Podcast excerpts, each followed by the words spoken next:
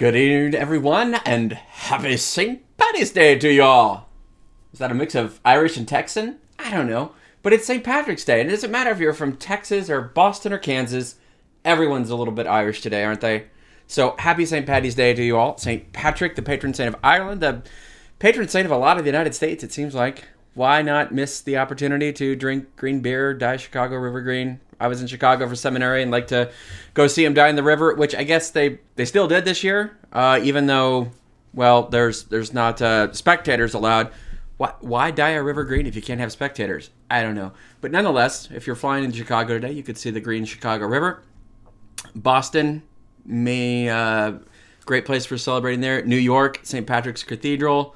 Uh, I am at the epicenter of St. Patrick's in Kansas because I am at St. Patrick Catholic Church here in the Archdiocese of Kansas City in Kansas. Um, that means it's a solemnity here for us today. So, those uh, not liturgical nerds, uh, there are actually three levels of uh, feast day in our calendar in the Catholic Church today. We have uh, memorials, which is the lowest, and then a feast, which is the middle, and then the, the highest form of celebration is a solemnity. Well, we have what is known as a proper solemnity today, meaning it's the feast of our patron saint of our parish, so we get a solemnity. It means we got to wear white today at Mass, and uh, there's no fasting today. It's a day of celebration for us here at St. Patrick Parish because it's our feast day. Uh, so, one thing we Catholics certainly know how to do is feast, and I think that's why a lot of non Catholic people like St. Patrick's Day because, well, uh, everyone seems to want to join in on feasting, so why not drink some green Guinness on uh, I don't know if you can, you can't even really do green Guinness, can you? I don't know. That would be ugly. Drink some green beer. Drink a Guinness on uh, St. Patrick's Day. Wear your green, not orange. We'll talk about that.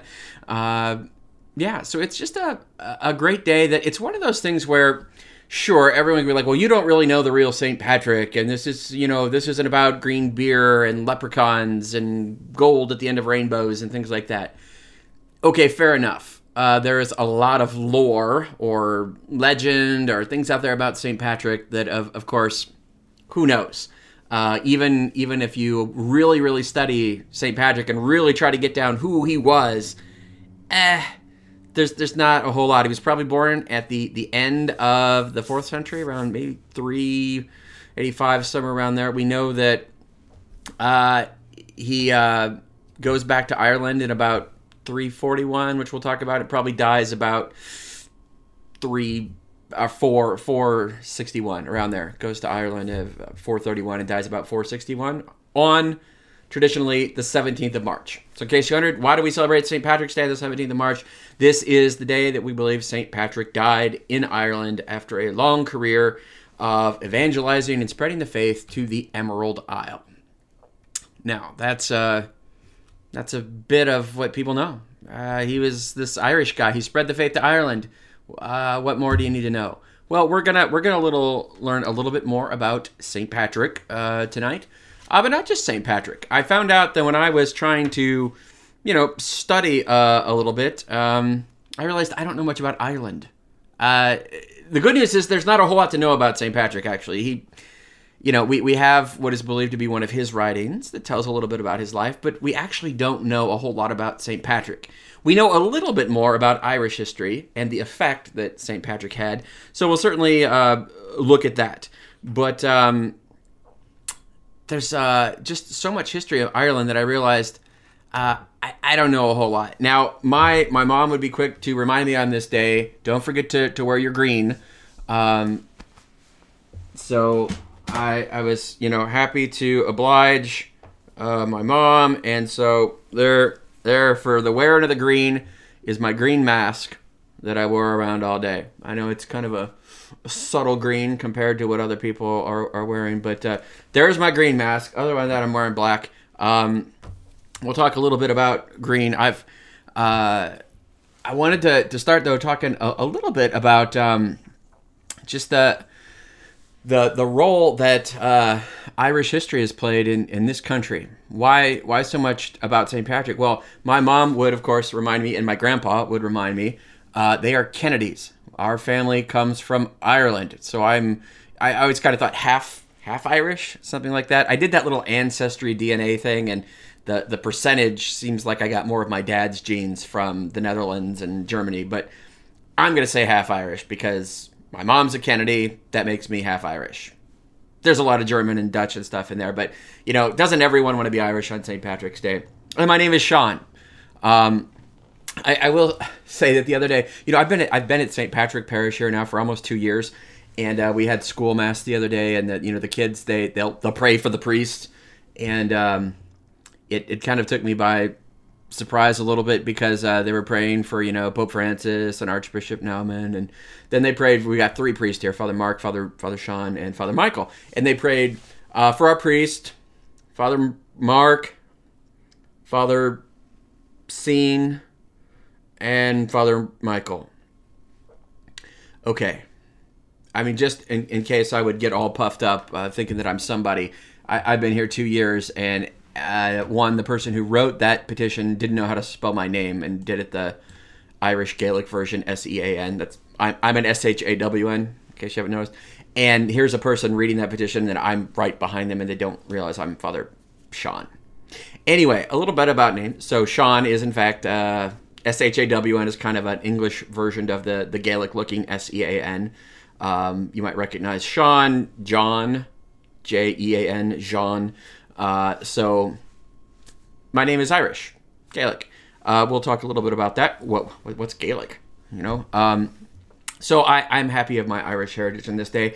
My great great great grandfather Lawrence Kennedy came to the United States from Dublin via New York in 1854. Arrived October 16th, 1854, in the port of New York. Uh, so this is there. There was a, a big Irish potato famine uh, at kind of the end of the 1840s, ended by 1848, around there. So this is after the famine. There, there's a lot of uh, political history that we'll get into tonight, but uh, actually, my great great great grandfather was was not a poor person who left in a potato famine. He was actually a, a fairly well to do gentleman who, um, well, he, he was Catholic and was writing a lot uh, for Irish independence and against some of the oppressive Catholic laws that were uh, oppressing the Catholics by the, the rule of the British Protestants at the time. And so he actually feared for his safety. And he, he came to Kansas to start a new life as a farmer, and he didn't know the first thing about farming.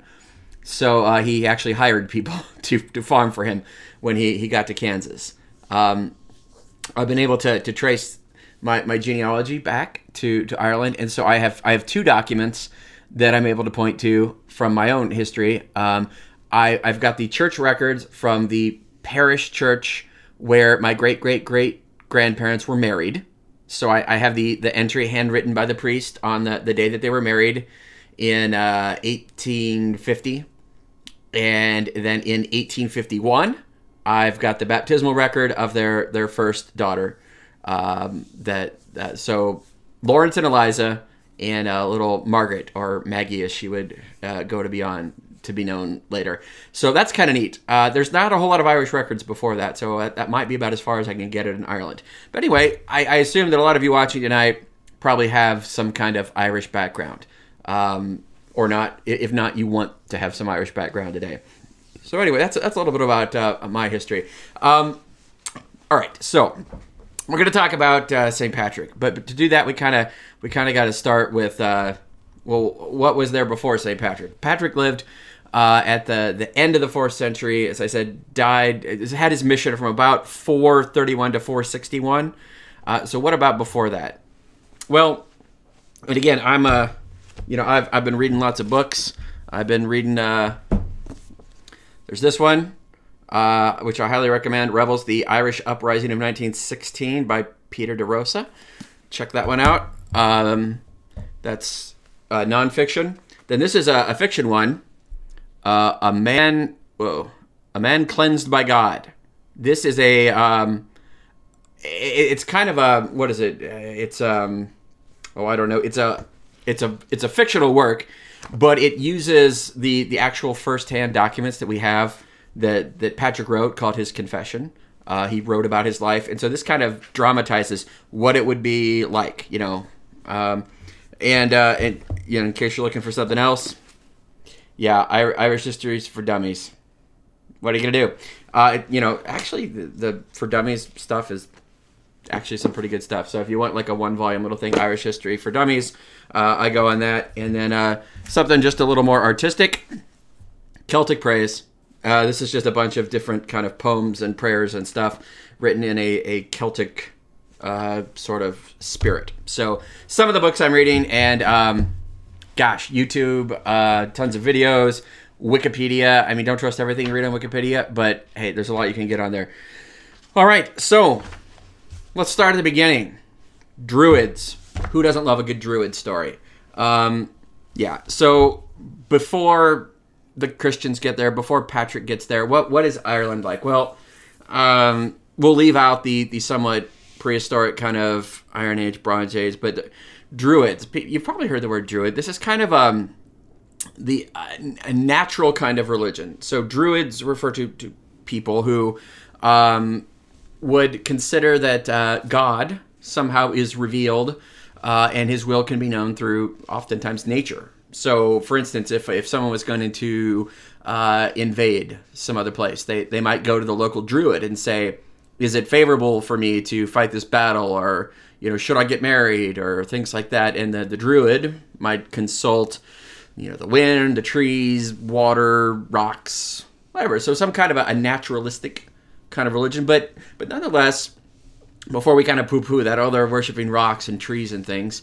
Uh, you know, this this isn't California or something here. Uh, it is the beginnings anyway that they can say that they're they're open to some kind of a supernatural, and so that that would certainly, uh, as we see with our own native peoples here in America, uh, there is that put in the heart of everyone, even people who who don't know Jesus, don't know God, haven't experienced this revelation. There is something innate, meaning from our birth, born into us, to desire the supernatural, to desire God. And Druids uh, were what were going on in, in Ireland um, before Christianity and, and Patrick gets there.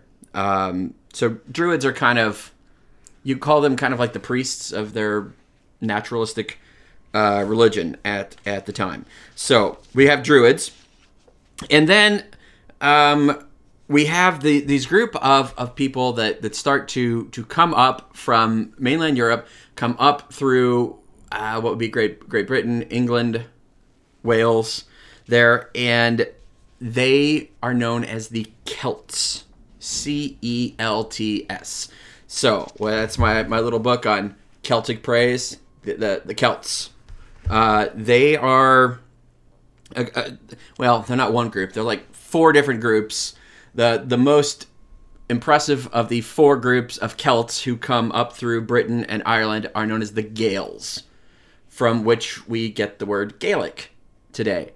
Uh, and so the interesting thing about them is that unlike all of the, the rest of, of Europe, you think about what's going on in, in Europe, uh, you know, say you know, uh, 200 years BC and up to 400 after. What's going on in Europe? The Roman Empire.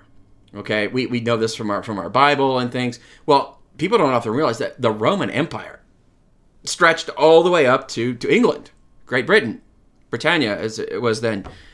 That's that's a long way to think. What is Rome doing up all the way up there? Well, you know uh, that's part of the problem they, they couldn't hold on to all that so eventually they pulled back but one of the, the big parts of history was the roman empire they decide not to invade ireland and it, it says that you know the general got to the far west coast of, of britain looked across saw ireland and just decided they'd had enough we, we, we've been we're a long way from rome up here it's cold uh, we don't like England very much.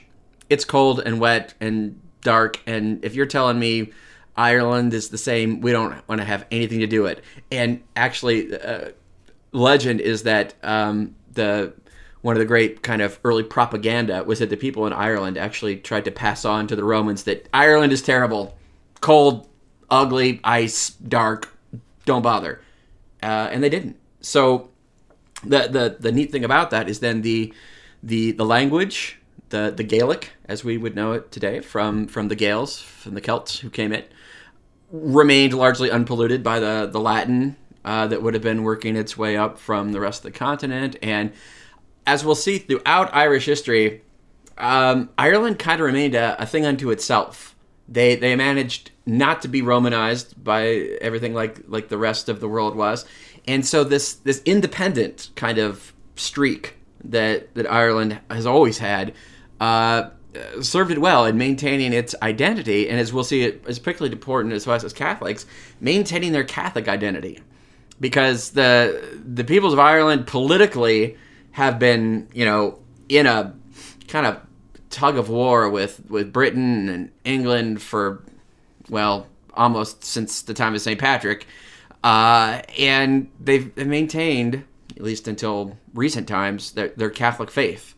Uh, so that, that kind of independent streak, the, the political things can come and go, but uh, the faith stays. And we, we hope that'll be true, and whether even the uh, beginnings here of the 21st century, that Ireland will continue to maintain uh, faith, although we're struggling a bit now. Okay, so we've got these Gaels, we've, we've got the, the Celts that are, that are coming up. All right, then uh, what happens is that Rome pulls out of Britain they decided we've had it. We're we got other battles to fight. We're going back, and and so they leave Britain. And what this does is it, it leaves Britain pretty much un, undefended. And so now the the kind of kings from Ireland can start raiding. Uh, there's not necessarily a, um, a central kind of government in Ireland at this time. People might know today there are 32 counties uh, in in Ireland, like four provinces and 32 counties. Um, those little counties do go back quite a ways, but it kind of each of those little areas was like governed by a, chief or a, a, a king. There, there, might have been as, as, many as like 200 or maybe even 300 kings uh, scattered around Ireland. Um, eventually, they would all be consolidated down to people who would vie for the title of, of High King and be kind of king of all Ireland. Well, it's at this time that the the Romans withdraw from Britain, leaving Britain undefended, that some of these kings, chieftains, start saying, hey, I want some slaves for my kingdom back in Ireland. And so they start raiding across the Irish Sea back over to England and, and snatching up people and bringing them back to Ireland to enslave them. A lot of people might have heard that, you know, maybe in a joke or something that, oh, St. Patrick, he wasn't even Irish. Well, this is actually true uh, St. Patrick was a Roman citizen of Britain. Uh, he was not Irish at all. Uh, and when he was 16 years old, he was taken as a slave to Ireland. St. Patrick first comes to Ireland as a slave. That's amazing. Uh, and sometimes I, I, guess I've read that in his biography before, and I thought, okay, St. Patrick, he's a slave, whatever. And then he goes back. He was a slave for six years in in Ireland, uh, or at the manor of some local chieftain who enslaved him and, and put him to work. And of all things, he eventually became a shepherd. Imagine that. This future bishop who would shepherd all of Ireland uh, was an actual shepherd. Uh, he, he learned how to care for sheep as a slave. Well, he, he was always, you know, very headstrong. They say that um, from his own confession, uh, and when I say his confession, I am like people may be familiar with the Confessions of Augustine, um, which he wrote. It's kind of a, a story of his life, so to speak. Uh, it gets called a confession um, so that uh, it, it can kind of this is written in a way to say like here's here's an, an account of of my life um, so Patrick writes his confession, and so a lot of what I say about him, uh, we know because it comes from him. Uh, he he wrote it, and he told us, and so he he says plainly he, he was not a good Christian uh, when he was living in in Britain. He, he, didn't care much for the faith. I mean, yeah, he's baptized, but who cares? Uh, how many teenagers do we know like that? He was a 16 year old teenager. He didn't care about his Christian faith, uh, and so he gets taken as a slave, and depending on what you believe, he meets a, a priest or other religious people. And while he's a slave, he really starts to learn about God. He gets some instruction. And you, you might imagine that when you've got nothing, you have some time to pray. And Patrick tells us that he began to pray. He became, as a slave, a real man of prayer So much so that famously he had visions, or at least audible experiences, where he heard the voice of God uh, telling him what he wanted him to do. And as it came time, he was he was really trying to escape a lot at the beginning, but then he just had to rest and say that God has willed this. And it's it's a real kind of change in Patrick that takes place during those six years of slavery. He went from being kind of a headstrong son of privilege. His his father was probably some kind of a uh, a Roman sort of uh, official in the town where he was from. He felt kind of entitled, sort of full of himself. You, you can imagine. Well, slavery changes that, and Patrick instead becomes humble. He becomes dependent upon God. He starts to accept the will of God to say, if God allowed me to be a slave, God must know what he's doing and eventually he starts to trust that somehow this will work out. And he finally hears the voice of God telling him that his ship is ready. Like a ship. Now, we probably think that Patrick is on the, the east coast of Ireland, but the, the ship that is referred to, he, he escapes and he walks 200 miles, probably all across Ireland, to the, the western side, where he does, in fact, find a ship that uh, is going not back to England, but it is going to mainland Europe, to France. And so Patrick, after six years of slavery, finally escapes. And uh, he and a, a, a, friend who dies on the way. And he escapes in a, a little boat and he, he goes to France. And his plan is to cross France and get to Rome because he thinks that's where his, his parents will be because uh, they assume that his, his parents have have left and have gone back to, to Rome when the Romans left Britain. So he goes all across France. He was in the wilderness 28 days. And guess what? He almost gets Rome and he gets captured again. Imagine that. You get enslaved again. Like I just I just got my my freedom and now I'm in, enslaved again. So it is. But this time Patrick is willing to say, okay. Uh, the voice comes to him and says, you will be with them for two months. It's like, okay, this time Patrick has learned his lesson, he'll trust. And literally on the 60th day, he, he was delivered from that captivity and he continued on to, to Rome, uh, where he is then he meets he meets actually with the, with the Pope uh, and he goes back to to Britain. Now a free person finds his parents; they're actually back there, um, and it's at that time that he meets up with the priest and he's really struggling. He's become a great man of faith and he thinks he wants to maybe be a priest, but he's not sure.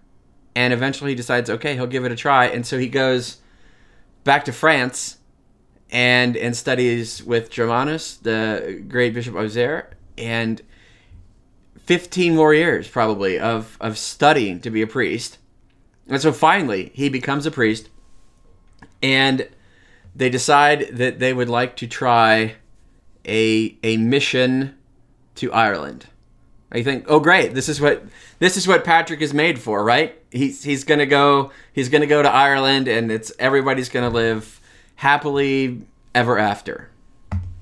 No, the last thing Patrick wants to do is go to Ireland. Like everyone's like, oh, he's he's he's the Irish of Irish. No, Patrick hated Ireland. He was a slave in Ireland. He did not want to go to Ireland. Um, and so when there's this missionary call by the, the Pope to to send someone to Ireland, they send somebody else because Patrick doesn't want to go. they they they send another bishop, but the problem is this first bishop of of Ireland, he only lasts a year. They they run him out of town, uh, and in a year he makes like three converts. That's it. And so they come back to Patrick and they're like, uh, Patrick, I think I think it's time for you to go back to Ireland.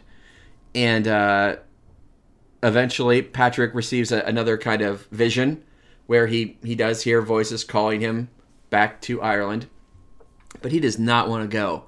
And this is something that I think really helps me uh, in the in the kind of uh, book I was reading uh, about St. Patrick. This this kind of fictitious one, it, it it puts in Patrick's kind of mind what what he might have been saying, and to some extent we can get from his writings. But you know, he admits like my desire is not there. I do not desire to go to Ireland. I was a slave there. Now I'm a free person. I mean, what if they don't accept me? They didn't accept this other guy. Um, but he says, I had to put aside my desire to follow the will of God. And if God was calling me, then it, it doesn't really matter what my desire is. I should follow and, and pray that God will help my desire to to catch up to to what his plan is. But even if he doesn't, even if God does not give me the desire to, to be with the Irish, so what? If I know I've heard God's voice I'm supposed to go, then I'll go. And so he decides to go. And uh, eventually he he does get back to Ireland. And uh, here's here's another kind of fascinating thing about how we can sort of look back and, and see what this was all about. I mentioned, you know, in in slavery. Well, two two things happen. Uh, multiple, but two important ones. One, Patrick has this great religious conversion. He left Britain, couldn't care less about the faith. Now he he emerges a man of prayer. Second thing that happens because he was enslaved, he learns the Irish language. He he can speak as well as the the natives. He spent six years and he decided he, he would learn, and he did. So one of the reasons that that first bishop failed, Bishop Palladius, uh, he he spoke Latin, didn't speak Gaelic. So Patrick shows up, and he speaks the language of the people. More than that, he he knows poverty. He's been a slave, so he's he's not putting on any airs. He's not arrogant. He's humble. He speaks the language and he comes and he tells people about Jesus. Jesus who saved him from slavery and wants to save these people who are, are worshiping trees and, and rocks and things, and he wants to teach them about the true God. Patrick had, I guess, been given, you could say, a gift from what he, he learned, at least through his slavery. Now, we can see how God, you know, we say he writes straight with crooked lines. I think a lot of times we can look back you know, on our life and say, wow, okay, I, I wouldn't choose maybe to go through it again exactly that way, but you know, if this hadn't happened, then then that hadn't happened, and if this didn't happen, then that wouldn't have happened. Patrick is certainly able at his end of his life when he's writing his confession to do that, to to be able to see how, all right, if these things hadn't happened, then all these other great things wouldn't have happened, and the fact that Patrick was a slave made him the perfect uh, shepherd to go back to the Irish people and spread the faith, which he does. Now, there, there's a sometimes a, a kind of thinking in uh, you know America these days that you know we know of our native uh, people and we have like the Franciscans and Junipero Serra who helped bring the faith and, and even the the voyages of uh, Columbus. You know why does he come to America in the first place? There's kind of this whole cancel culture thing today where it's like, oh, native culture is is just perfect the way it is, and you know Christians come and they mess it all up. That's a very very new way to to look at this, uh, and it's just an insult to the the missionaries, uh, just like the the missionaries that came to America to bring the faith. Patrick wanted to risk his life, really, to risk his freedom, to go back to Ireland to bring the true faith. He wasn't he wasn't going there to be like a friend of the Druids. Uh, you know, he he was going there to bring Jesus, and he's very clear about this. Uh, Patrick, of all the missionaries, is, is known for like not imposing the faith on, on the people, but fitting in with them. But you read what he wrote, and he is very clear. I came to bring the true faith to these people who were in danger of, of not being saved. This is the great missionary spirit to say, if these people are not baptized, they will not go to heaven. If these people don't know about Jesus, their life is worse off. Therefore, Patrick is able to say, I love enough these people that, and think about what it is for Patrick to say he loves the people of Ireland. These are the people who enslaved him. They stole him away for six years. And yet he's able to come around to say, but in my Christian faith, I love them enough to go back and bring them the faith of Jesus. That that's real love right there. Willing to sacrifice your yourself, your freedom, even your life, uh, to go to people who hated you, who you don't like very much, to to bring them the faith. That's that's pretty amazing. But that's what Christian charity does. That's why the, the missionaries are just some of the most incredible people. I, I mean, you know, Patrick could have hung out in Rome. Could have just stayed in Rome. Said, I'm a Roman citizen. I got it nice. I'm just going to hang out here. Instead, he goes back to Ireland, which was still a wild kind of place.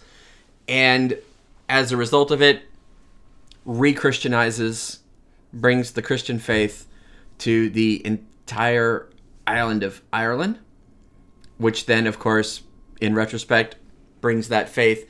Not we, we think about the United States, but so many times uh, when you're you're studying like theology in in seminary, you you read about how a lot of the way the faith got to Europe, mainland Europe, was the the Irish missionaries, uh, because it's not just that Patrick was a missionary; he he inspired other people then to to go from Ireland back to Europe, and he he had he founded monasteries.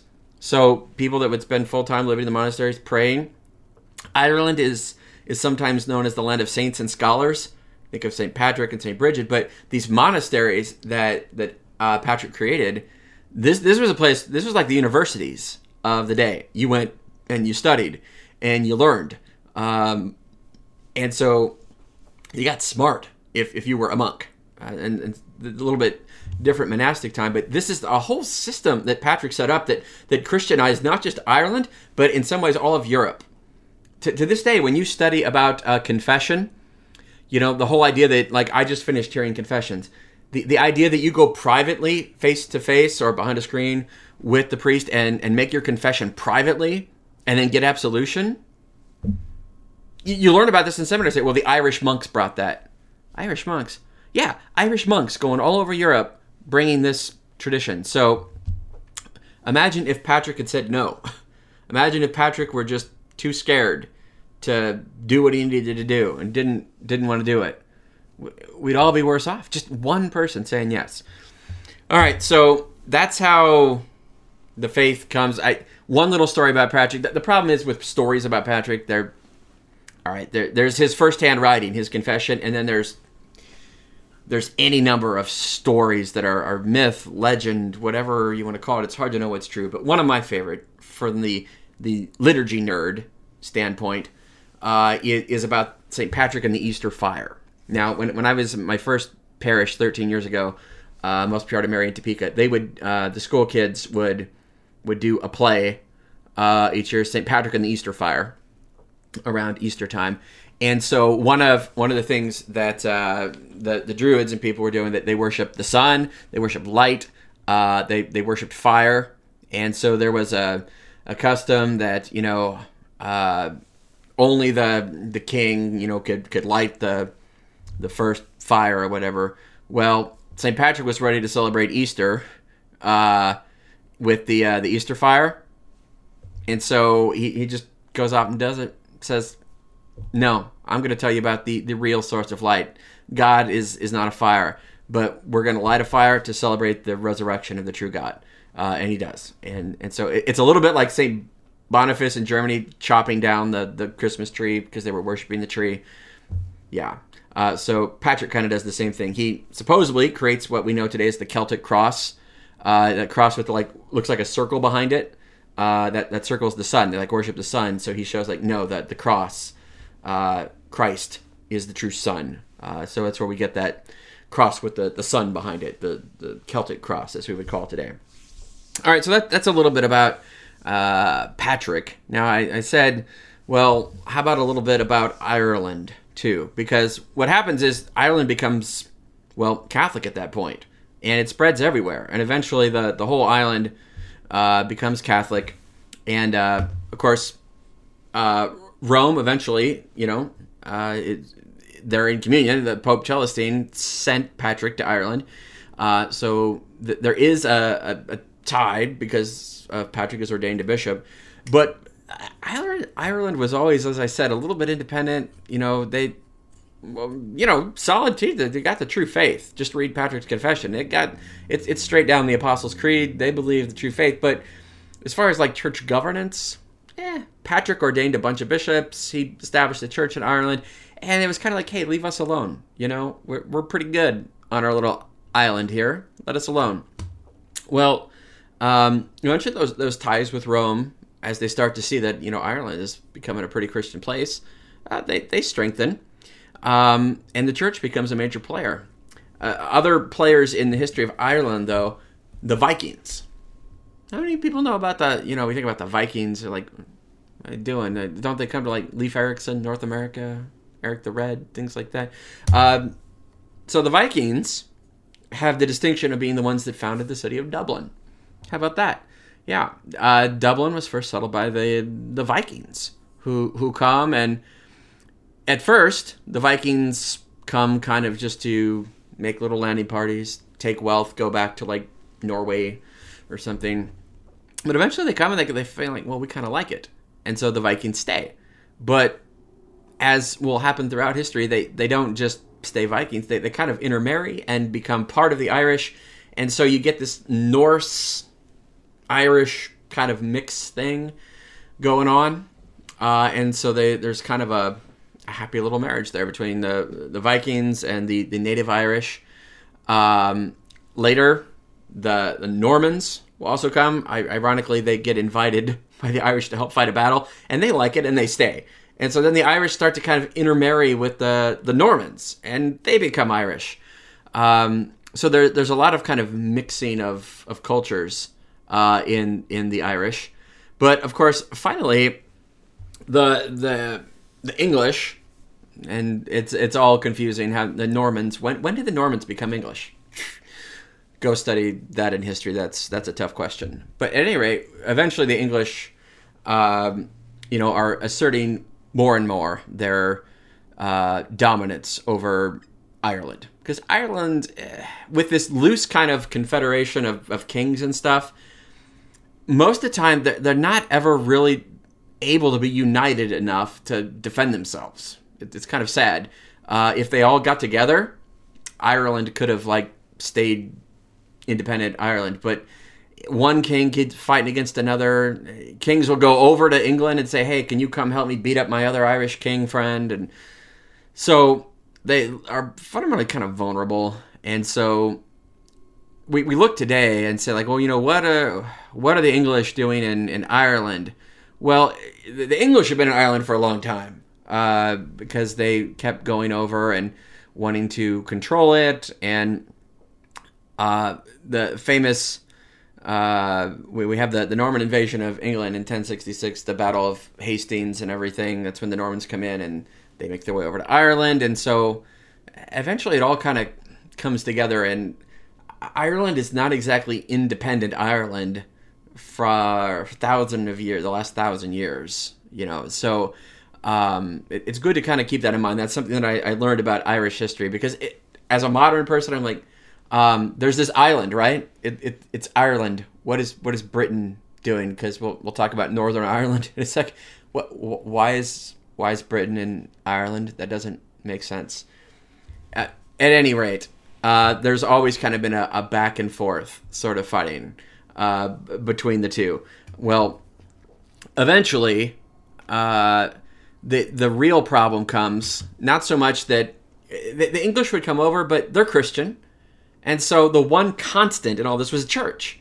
It, it doesn't matter. All right, is an Irish high king ahead of our island, or or is there or is there a British king, uh, you know, ahead of our? Who cares? In in the end, it's all politics is local. And As long as my little local king is doing all right, one thing that stays constant is the church. They're Catholic.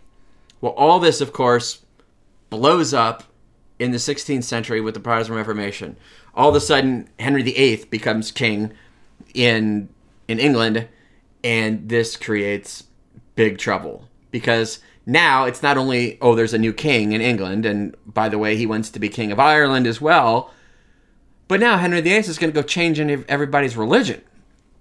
Okay, well that that kind of works in in England maybe where they're all you know bent more on political alliances and thing, but in Ireland it's like okay no uh, what do you mean we ain't Catholic anymore? Uh, no, afraid not. We've been we've been Catholic since Patrick. So, thanks but no thanks. Um, well, that obviously didn't go over very well with Henry VIII, so there's a bunch of fighting, and of course, England has the bigger armies. And so, long story short, poor Ireland gets subjugated by England, and the King of England becomes the King of Ireland as well.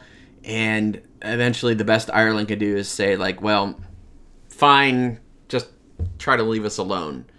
Um, unfortunately, this. Uh, this did not work uh, because England refused just to leave them alone. They they kept wanting to go over and assert assert their authority, uh, and, and it just it was never very peaceful for for Ireland. And the problem is you got these mix of people now. So you've got the native Irish who are wild and crazy like from the beginning. Then you've got the the English that came over supposedly to you know have an English presence in Ireland. But the problem is, like like the Vikings, like the Normans, the, the English liked it, so they intermarry with, with the Irish, and not not too long, like these supposed English are kind of becoming Irish. So they actually make laws uh, to say that all right, you English people that went over there, you can't you can't look too Irish, you can't dress like Irish, uh, you can't even ride a horse like Irish people. You can't speak Irish. You got to speak English. Um, because everyone that goes over to Ireland, they, they like it. They, they become Irish. And, you know, it, heaven forbid, after the Reformation, they might they might become Catholic. And can't have that. So we start to see after the Protestant Reformation that it's not only that it's English versus Irish, now it becomes Protestant versus Catholic. And of course that that sounds familiar because we we kind of see a little bit of that today, although things are are getting more peaceful. But yeah, this was all of a sudden not about England versus Ireland. It was about Protestant versus Catholic. And you read uh, the stuff from this time, the, the laws that were, were passed against the Catholics. You know, it, in England, eh, a lot of people frankly acquiesced. You know, save you know like Bishop John Fisher and St. Thomas More, who died as martyrs a lot, people in England are like, hey, we're political, whatever. We'll just fine. We'll go along with it. Henry VIII is head of the church. Whatever, fine. Well, he won't be here forever. We'll make why why get all bent out of shape. That didn't go over so well in Ireland. They're like, are you kidding me? No, we've been Catholic since forever. Uh, so no. And so they just kept fighting and fighting and fighting. So they England kept passing more laws saying it, it's not legal to be Catholic uh, and imposing all these these measures. Eventually, Catholics couldn't own land. Catholics couldn't have offices. Um, Catholics basically weren't free to do a whole lot of, of anything uh, because they were stubbornly holding on to their Catholic faith. Um, well, eventually there are are several, I guess, uprisings. Uh, eventually, this this kind of comes to a head at uh, a, a famous battle. If you're going to to know one one battle, it took place July 1st, 1690, and this is the the Battle of the Boyne. Boyne is a river, B O Y N E, and this is where William of Orange, so he's a Protestant, comes and attacks James, Catholic forces to overthrow. William of Orange then basically oppresses all the Catholics, outlaws Catholic. It's no longer allowed to be Catholic. The Battle of the Boyne is a, a huge turning point. Um, so much so that uh, to this day, here's where the orange comes in. Okay, uh, we'll, we'll, finish up here with a little bit of the modern politics, if you will. But um, green is the the color of the Republic of Ireland you know, uh, we think of green with St. Patrick and Ireland and everything. Well, it is the Emerald Isle. It's very green and very lush. There's some kind of thought that Patrick himself preferred blue. I don't know. Uh, but nonetheless, politically in history, green came to be associated with Ireland. And then, ever since the Battle of the Boyne in 1690, with William of Orange invading and oppressing the Catholics, Orange then became the symbol of the occupying Protestant forces of Great Britain. So, uh, if you want to know why you don't wear orange at an Irish fest, well, it, it's it's because largely the maintainers of Irish culture, well, these are the, the Irish Catholics, the Irish uh, of the Irish Republic, the Republic of Ireland, uh, the people that would see themselves as the authentic Irish, if you will, uh, because William of Orange, what do they do? Well, since it hadn't worked to like just kind of allow English people to go over because they all intermarried and became Irish, well, they they create settlements of English in Ireland, in especially what today we would know as Northern Ireland. So they create plantations, uh, as they're called, to to put English in Ireland. So as you can imagine, they're seen as foreigners. They're an occupying force ever since the Battle of the Boyne, uh, and Ireland has was not free. They're like we are occupied by the uh, invading Protestants from England. We want to be Catholic and we want to be an independent Ireland. So, want to know how far this goes back? Well, at least to 1690. But again, that whole kind of independence of Ireland from England sort of thing, that went back even before it became a religious war. But at least since the Battle of the Boyne in 1690, with William of Orange uh, invading Ireland and occupying it, that's really, you know, where, where did the Protestant Catholic kind of fighting come in Ireland? Well, well, there you go. So what happens is that William of Orange, and after them, they establish these plantation settlements. They plant uh, English in Ireland. Uh, well, this obviously does not go over well with the, the native Irish, and they consistently try to oust the occupying force, but are, are never militarily powerful enough to, to do it. Well, fast forward uh, a lot. So, uh, late 1800s, or I guess, uh, I guess about 18. Actually, I think it's 1800 when the Kingdom of Great Britain becomes the United Kingdom of Great Britain and, and Ireland. So, this is one of those weird modern things. You know, when you talk about Great Britain or the United Kingdom, say, is the United Kingdom a country? Right. Yeah, the United Kingdom's a country. Right. Well, how many how many countries are in this country? Uh, four. England, Scotland, Wales, and Northern Ireland now. But it was England, Ireland, Scotland, and Wales were four countries within the United Kingdom. Well, as you can imagine, Ireland eventually is like, we don't want to be part of this. We want our independence and this should ring true with us in America, independence from England, sure. Ireland wants their independence. So we we have then the Irish War of Independence that is fought at the, the beginning of the 20th century. And it all starts uh, with uh, the book that I held up here Da-da-da. The Irish Rising of 1916. Uh, you might often hear of this as the, the Easter Uprising because it took place the week after Easter in 1916. Uh, some of the the Irish uh, decided it was time. We want an independent republic uh, of Ireland, separate from from Britain, and so there's an uprising. It only lasts about a week, and um, I mean the the small little Irish group is incredibly outnumbered by the the British forces, and they lose, and most of the leaders are executed.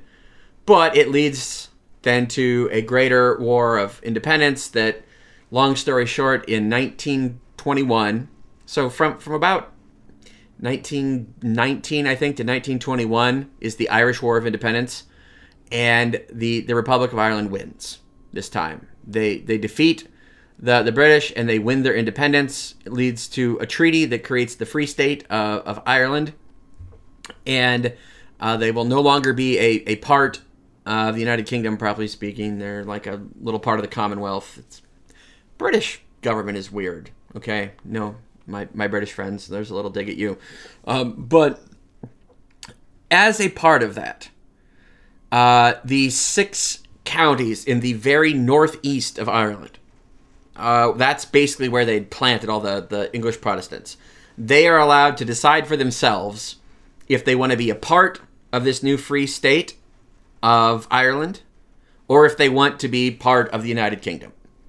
Well, the Catholics there are largely outnumbered, and so those six counties in very northeast Ireland vote to uh, not be part of the new Free State of Ireland, and they stay in the United Kingdom. This is what is today the country, province, whatever the British want to call it today, of Northern Ireland. So there are thirty. There are thirty-two counties in Ireland, the the whole island of Ireland. Six of those counties are not part of the country of Ireland today. They are a part of the country of Northern Ireland, which is one of the four countries a part of the United Kingdom. So today we have the United Kingdom of Great Britain and Northern Ireland. Great Britain is England, Wales, and Scotland. It yeah, the how many countries are in this country? Four. And so uh, there's this little chunk of Northeast Ireland that is not part of Ireland, the country. It's a part of the United Kingdom, the country, the country of Northern Ireland. Go Google it. I mean, just it's a mess. So this is where you see a lot of the um, kind of fighting that might go on today, uh, because at, believe it or not, after Ireland wins their independence from Britain, the the fact that these six counties uh, stay with United Kingdom, half of the people on the winning side decide, well, we don't like that. That's not good enough. And so, you, right after the Irish War for Independence, you get the Irish Civil War, in which the winning side fights amongst themselves. Uh, again, it kind of goes back to the entire history of Ireland. They they could have done better for themselves in history if they had just all like joined together and defended themselves. But as soon as Ireland wins its independence, they immediately start a civil war because we don't want Northern Ireland. We want all all of Ireland to be united, and that's where you get the IRA, the Irish Republican Army, which was a good thing, and then it starts to become a terrorist kind of organization and all that kind of thing. Eventually, the Irish Civil War ends, and the Republican, uh, the the people that want the the uh, country of Ireland, even if Northern Ireland is part of Britain, they win, and um, that's the status quo today. So uh, you might hear the song. Uh, uh, a lot of times when you hear Irish music, uh, it, it's somewhat political in in nature. Uh, there there's songs, for instance, uh, about four green fields. There are four provinces of Ireland that go back to the time of St. Patrick. There was there was a fifth, but now it's gone. Uh, there are four provinces in, in, Ireland, and essentially the the northeast one with the six counties up there. Um, that's uh, one of those provinces. And so the song of Four Green Fields, uh, Google it. It's a great song.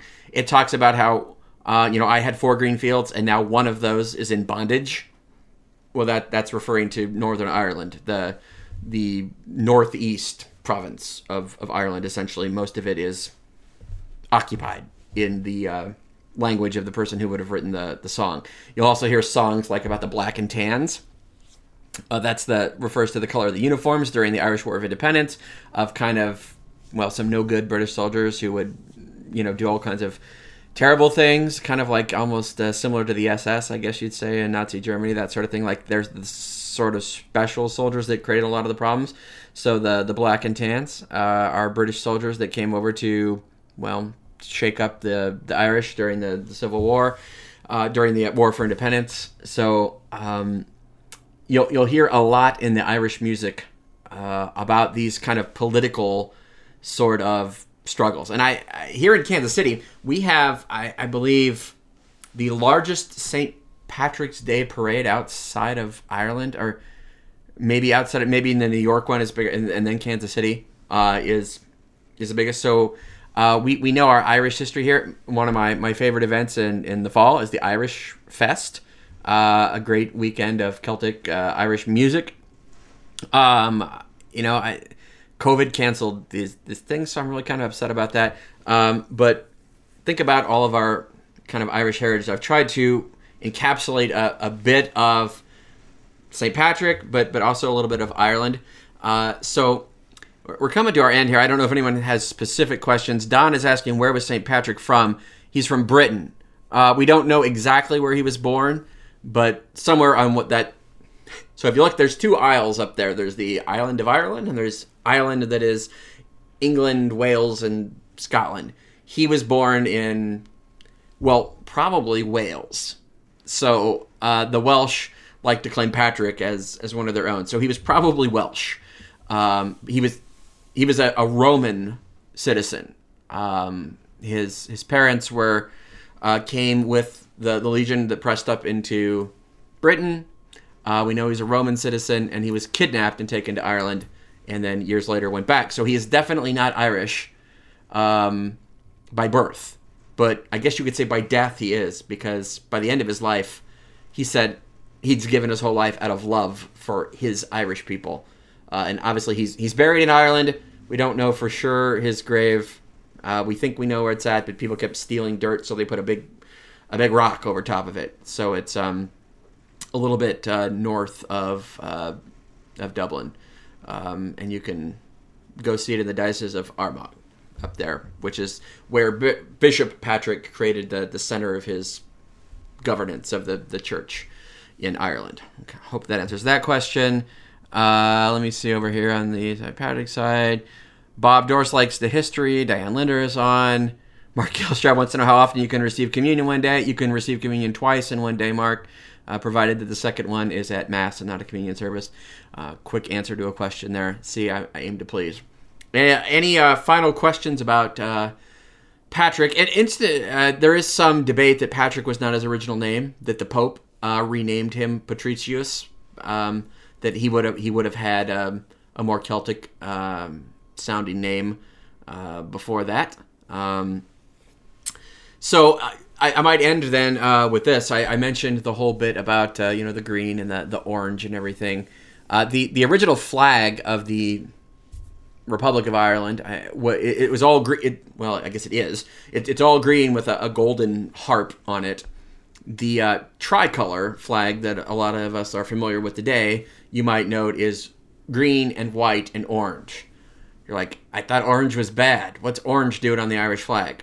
Well, a lot of staunch Irish people reject that flag just for that reason. But the idea was that you know after everything had quieted down with independence and we moved forward, it's it's meant to show that um, at least theoretically that the, the green you know represents the the Irish Catholics and the orange represents the Protestants brought by William of Orange and the white in the middle is supposed to represent peace between those two factions, as it were. So it, it's kind of a it's kind of a, a symbol and a hope that there need not be fighting between the the Protestants and the Catholics. Uh, and of course, as with all religious wars, it's not just a religious war; it's also a political war. There's not war today, but it's it's kind of like, uh, you know, the animosity is, is way down. I mean, but think think how the the Irish War for Independence is barely a, you know it's just over a century past you know? So it's uh it's not that long ago in history. So there's still tensions to be worked out and we certainly pray for that. But most of all today I you know Catholic Protestant debates aside we gotta just from the Catholic standpoint stop worrying about the Protestants. Catholics got enough problem in Ireland getting our own house in order. Ireland used to be lands of saints and scholars. It used to be Catholic was the identity that sustained Ireland through everything. Ca- Catholics in Ireland just legalized abortion a couple years ago. Um, we're in big, big trouble. I, I mean, this is crazy. Uh, Ireland is, I mean, people don't go to church. Faith is basically dying out in Ireland. Ireland has been Catholic through thick and thin through millennia and the faith is in, in danger of being wiped out. Ireland was so Catholic that they are the ones that sent missionaries all over the place. How many people know an O'Brien or a Father O'Connor uh, in the United States? Because Catholic Church was settled largely by Irish in America. Now there's going to be no Catholics in Ireland. And the ones that are there are the kind of Catholics that say, well, we're going to legalize abortion. Wow, we're in trouble. I mean, the whole world's in trouble, but if Catholic Ireland is in trouble, if Catholic Ireland is not going to be Catholic anymore, Catholic France, long since being the eldest daughter of the church, we are losing the faith in major traditional homes of Catholicism. So we got to pray for Ireland on this day of St. Patrick. Uh, he would not be happy with what's happening to his faith, his beloved Catholicism in Ireland. Uh, he gave his life to spread there. Uh, the snakes are coming back. We'll end with that little story. There's the story that Patrick drove the snakes out of Ireland Well, the truth is that there probably aren't any snakes in Ireland. It's an island and there were never snakes on it. That the snakes refer to heresies, uh, paganism. He he drove out false worship and and brought in worship of the true God. You know, one of the things that the pagans were doing, they were sacrificing their children. They were sacrificing their firstborn to the sun or to some nature god. Patrick put an end to that. Now, now we're, we're sacrificing our children to, to nothing, just the God of convenience. So we pray that there can be a rebirth of Catholicism in Catholic Ireland, and that as the faith came out of Ireland and brought to the United States, that through the intercession of St. Patrick, so many people who claim uh, the title Catholic in the United States that came through Irish missionaries, that we ourselves would be missionaries. Patrick didn't want to go to Ireland, but he was sent by God, and so he went, and he brought it. He he went toe to toe with the the Druid priest. He he brought Catholicism to a place that it was not easy to bring it.